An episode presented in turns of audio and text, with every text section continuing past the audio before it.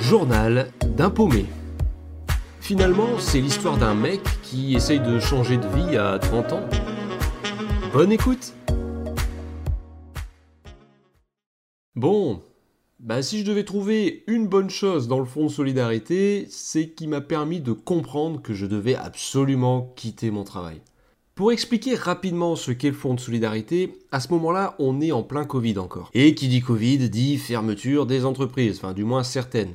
Et qui dit fermeture dit perte de chiffre d'affaires. Le gouvernement met alors en place une aide financière pour compenser en partie les pertes que subissent ces entreprises victimes de fermeture administrative. En parallèle, le ministère se dit que ce serait quand même pas mal de mettre en place une plateforme de soutien aux entreprises. Et parmi toutes les plateformes téléphoniques dont disposent les finances publiques, certaines seront les heureux élus pour effectuer cette mission. Et parmi les élus, bien entendu, il y a celle où Bibi vient tout juste d'atterrir. Donc on nous annonce, on arrête tout, à partir de lundi, vous vous occupez des entreprises, ce qui n'a rien à voir avec le métier qu'on fait à ce moment-là. On nous permet d'avoir quelques jours pour nous auto-former, hein. donc ça se résume à aller sur Internet euh, durant toute la journée pour essayer de comprendre comment ça fonctionne au niveau des entreprises et des différentes aides disponibles. On nous met en avant cette mission comme une marque de confiance donc autant dire que j'ai un peu l'impression que c'est de l'ardite, hein, parce que moi la dernière fois qu'on m'a dit qu'on me donnait une marque de confiance, à ce moment-là, c'était un mois avant peut-être. Nous recevons même la visite officielle du directeur régional des finances publiques, qui vient nous annoncer que c'est une mission qui nous évitera la routine, et puis après tout, faut voir ça comme un challenge qui ne pourra nous être que bénéfique pour la suite. Bon, entre-temps, il nous explique aussi que ça se résumera à lire ce qui est déjà écrit sur le site économie.gouv. Donc j'ai un peu de mal à comprendre le côté challenge de la chose, mais pourquoi pas. Par la suite, on se rendra compte que la réalité du terrain est bien différente, une fois de plus, que la théorie que nous annoncent les sphères au-dessus de nous. Mais bon, ça, c'est pas propre aux finances publiques, c'est un peu partout pareil. En réalité, cette mission va se résumer par quelques mots, suivi de dossiers. Au début, les entreprises, quand elles faisaient une demande d'aide, donc de fonds de solidarité, c'est une demande qu'il fallait faire tous les mois, et eh bien pouf, ça tombait, trois jours après, c'était sur le compte bancaire, bingo, il n'y a plus rien à faire. Sauf que ils se sont rendus compte qu'il y avait pas mal de triches. Et oui, on s'est retrouvé avec des chauffeurs Uber, par exemple, qui déclaraient euh, jusqu'à 100 000 euros de chiffre d'affaires par mois. Beaucoup de personnes essayent d'arnaquer, euh, du coup, euh, l'État et au début, eh ben, l'argent part. Il part et on ne sait pas s'il va revenir. Donc, à force, ils installent des filtres pour qu'il y ait des contrôles automatiques. Hein, euh, c'est fait par une, application. Sauf que ça ralentit considérablement les délais pour recevoir son aide. Et nous, à ce moment-là, on nous demande jamais euh, qu'est-ce qui est écrit sur le site économie.gouv. Non, non, ça, les gens, ils s'en foutent. Ce qu'on veut savoir, c'est dans combien de temps les sous-sous atterriront sur le compte bancaire. Et en fait, on devient simplement un service après-vente du fonds de solidarité. On nous appelle en continu dans la journée. Pour vous donner un ordre de grandeur, de mémoire, on devait faire 5 heures de téléphone. Je crois que c'était 5 heures. Ou non, 5 heures. Sur 5 heures, j'ai entre 50 et 70 appels dans la journée. Donc voilà, 70 personnes différentes qui vont me poser, pour 80% des cas, la même question. Elle en est où ma demande? J'ai pas reçu les sous alors que j'ai fait ma demande hier. Littéralement, hein, j'ai déjà eu ce genre de questions. Et les personnes, on commence à leur expliquer qu'il y a des contrôles, etc. Mais elles sont pas contentes parce qu'elles nous disent euh, oui, mais moi je fais comment pour euh, euh, payer mes salariés? Je fais comment? Il me reste 5,50€ sur mon compte bancaire. Et on commence à se prendre des reproches aussi. Ah, et vous, vous en fichez? Votre salaire il tombe à la fin de l'année, etc. Et donc on devient à la fois le bureau des plaintes, mais aussi un peu le fusible. C'est-à-dire qu'il n'y a que nous que les gens peuvent avoir comme interlocuteurs. Sinon, ça se passe que par euh, messagerie, euh, etc. Donc les gens qui veulent avoir quelqu'un de vive voix, ils appellent notre numéro. Et euh, dans cette période-là, il y avait tellement de personnes qui voulaient avoir quelqu'un de vive voix que des fois on utilisait même notre numéro pour savoir quand est-ce que le prochain vaccin allait sortir, quand est-ce que les masques seront plus obligatoires, enfin des questions qui avaient rien à voir avec ce dont ce qu'on était censé faire. Et alors autant il y avait un peu de légèreté de temps en temps, c'est-à-dire on tombait avec des gens très sympathiques ou même des entreprises un peu originales. Hein. Je me souviens une entreprise dont l'activité c'était la location de Talkie Walkie. Juste ça, mais pour des émissions de télé comme Colanta, etc. Donc c'est intéressant. Je me souviens aussi de ce restaurant entre guillemets, qui m'appelle pour me dire qu'il comprend pas pourquoi il reçoit pas ses aides, etc. Et je vois que euh, l'entreprise n'est pas enregistrée comme un restaurant. Alors j'essaie de creuser, voir s'ils font d'autres activités à côté. Et après un long moment d'hésitation, il m'avoue enfin, le monsieur, que à côté du restaurant, enfin dans le restaurant, hein, il y a aussi euh, de l'échangisme. Donc euh, il m'explique qu'il y a une petite piste de danse, et puis à côté des, salles un peu plus un peu plus cosy, un peu plus intime, je pense, pour euh, voilà, entre l'entrée et le plat principal, voilà, si bref, on peut faire de dessin. Donc ça fait des souvenirs un peu rigolos à raconter et à côté, il y a aussi les collègues avec qui je m'entends bien, on rigole souvent. En fait, je suis quelqu'un qui aime amuser la galerie, qui aime plaisanter, demander des, nouvelles un peu à, tout le monde, etc. Je suis assez souriant parce que pour moi, le, travail, même s'il n'est pas marrant, c'est important quand même euh, qu'il y ait une bonne ambiance en fait.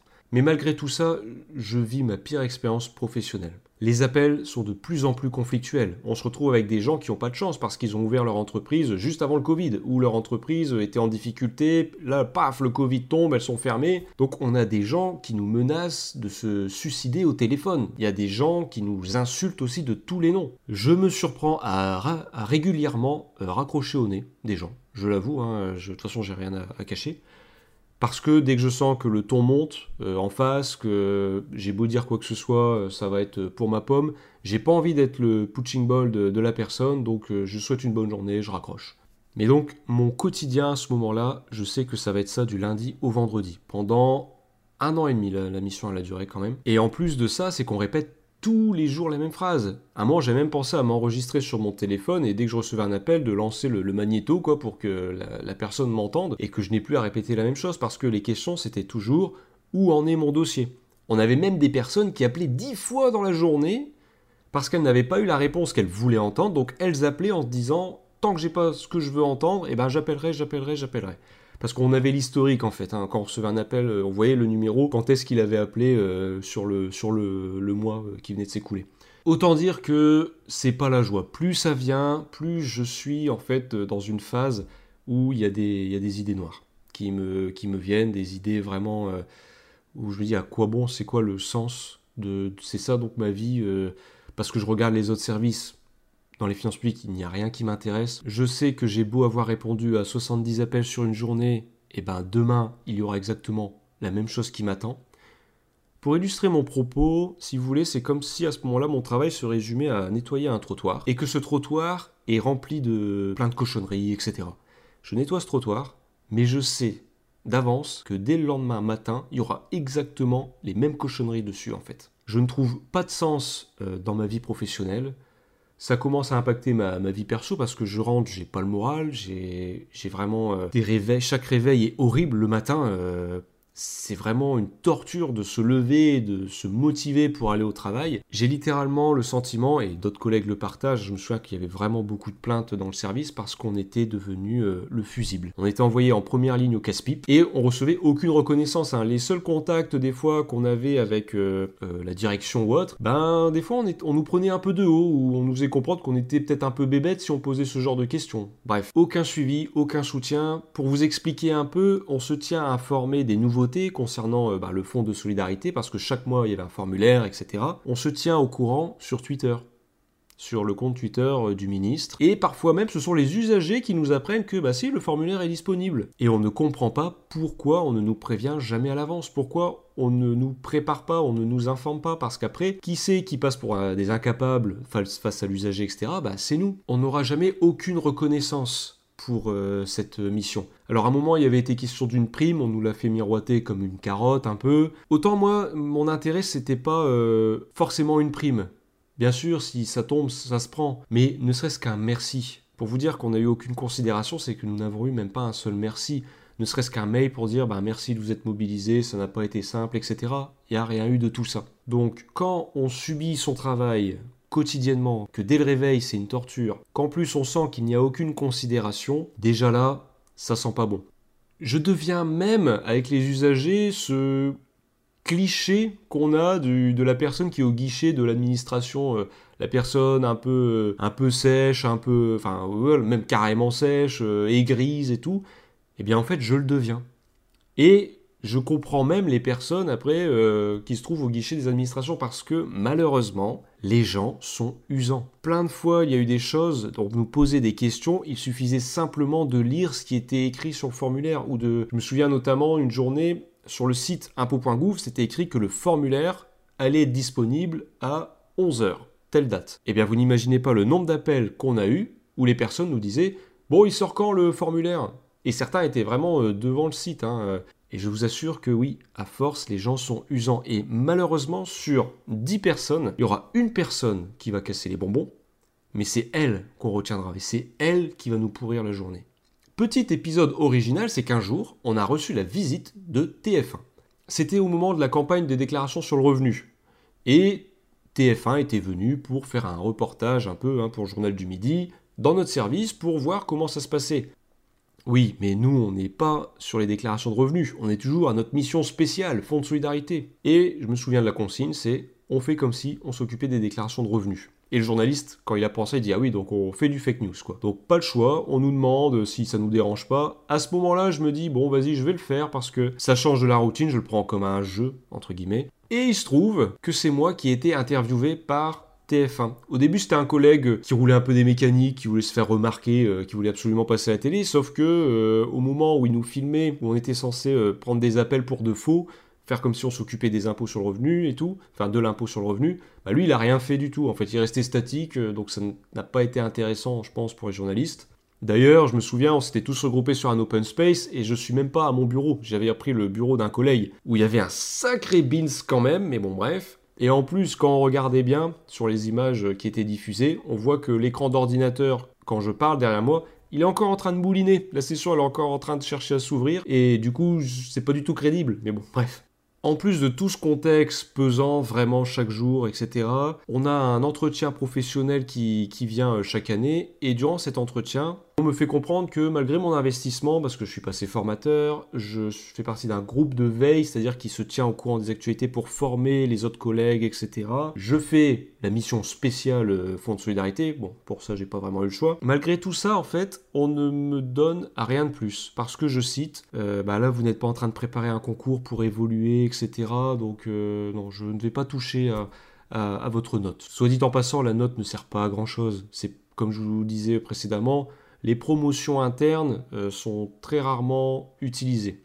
Euh, tant qu'on peut passer les concours, ils jugent que les promotions internes, euh, non merci. Donc je me prends ça. En plus, je me rends compte que, bon, certains collègues s'arrangent pour prendre très rarement le téléphone quand même. Ils, se mettent à ce qu'on appelle des missions diverses, hein, pour préparer peut-être des formations ou autres. Et donc j'ai l'impression vraiment d'être le dindon de la farce. Vraiment, je me dis, bah dis donc, euh, je me prends des appels où les gens euh, me, crient dessus à longueur de journée, j'essaie de m'investir sur des missions à côté, et il n'y a aucun remerciement qui tombe. Alors déjà qu'on n'a pas de considération par rapport à la nouvelle mission, là, ça devient un peu le, la goutte de trop. Et donc je me retrouve à faire quelque chose que je n'ai pas l'habitude de faire, mais que j'ai fait. Je triche je triche au niveau de mes appels, dans le sens où j'apprends par un collègue que via une petite manipulation sur euh, l'application qui nous suit, on peut ralentir le nombre d'appels qu'on reçoit. Et au début, je commence un peu à le faire en me disant que bon après tout, euh, je vois pas pourquoi je me, je tous les appels et que d'autres euh, arriverait à esquiver, bref. Mais plus ça va, plus je suis mal dans mon travail et plus j'abuse de cette technique. Donc je me retrouve vraiment à, prendre beaucoup moins d'appels euh, que, que certains collègues. Et au bout d'un moment, bah, arrive ce qui arrive, c'est que je me fais convoquer. Parce que de toute façon,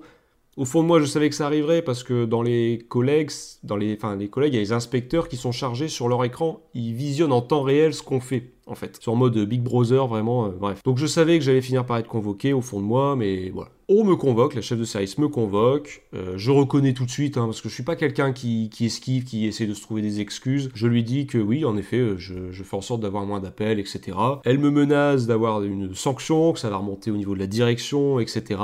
En fait, on va plus épargner les gens qui risquent de poser problème, les gens qui gueulent plus fort que les autres, mais les bons moutons comme moi, eh ben on va les mordre un coup, et puis on sait qu'ils vont retourner au troupeau sans rien dire. Et c'est ce que j'ai fait. J'ai reconnu mon erreur. Quand elle a voulu creuser un peu, elle a tout de suite essayé de chercher si c'était dans ma vie privée et tout, chose que j'ai fermée tout de suite. Elle voulait savoir absolument euh, qu'est-ce qui se passait, mais c'était pas euh, bienveillant en fait, c'était vraiment le côté curieux. Et j'ai pas voulu lui dire que, bah en fait, euh, j'en avais marre de ce métier, que je voulais partir, etc. Parce que je me disais que si en plus je dis que je suis plus motivé, etc., ça va pas arranger mon cas. Et avec le recul, je regrette de ne pas l'avoir dit parce que c'est vrai que ces chefs de service-là, ils avaient toujours leur porte ouverte pour qu'on vienne leur dire euh, ce qui allait ou ce qui allait pas. Donc je jette aucunement la pierre là-dessus, mais euh, je l'ai gardé pour moi et je me suis enfoncé dans cette triche. Chose que je regrette parce que dans la vie, je suis ni un menteur ni un tricheur. Je dis les choses et, pour moi, la moindre des choses, c'est que quand tu es payé pour faire un travail, bah tu le fais et, et, tu respectes la hiérarchie, tu respectes tes autres collègues. Mais là, j'étais euh, dans la dépression. Vraiment. Donc je m'engage bien sûr à ne jamais reproduire cela, engagement que j'ai tenu jusqu'à ce que je, quitte euh, les, finances publiques. Hein. Je n'ai jamais, je n'ai plus jamais esquivé un seul appel. C'est dans ce contexte que j'ai compris que je devais quitter mon travail. Cependant, entre le moment où on comprend qu'on doit quitter son travail et le moment où on ose quitter son travail, ben, des fois il peut se passer un certain temps. Et je vais vous raconter la suite au prochain épisode. Journal d'un paumé, raconté par le paumé en question.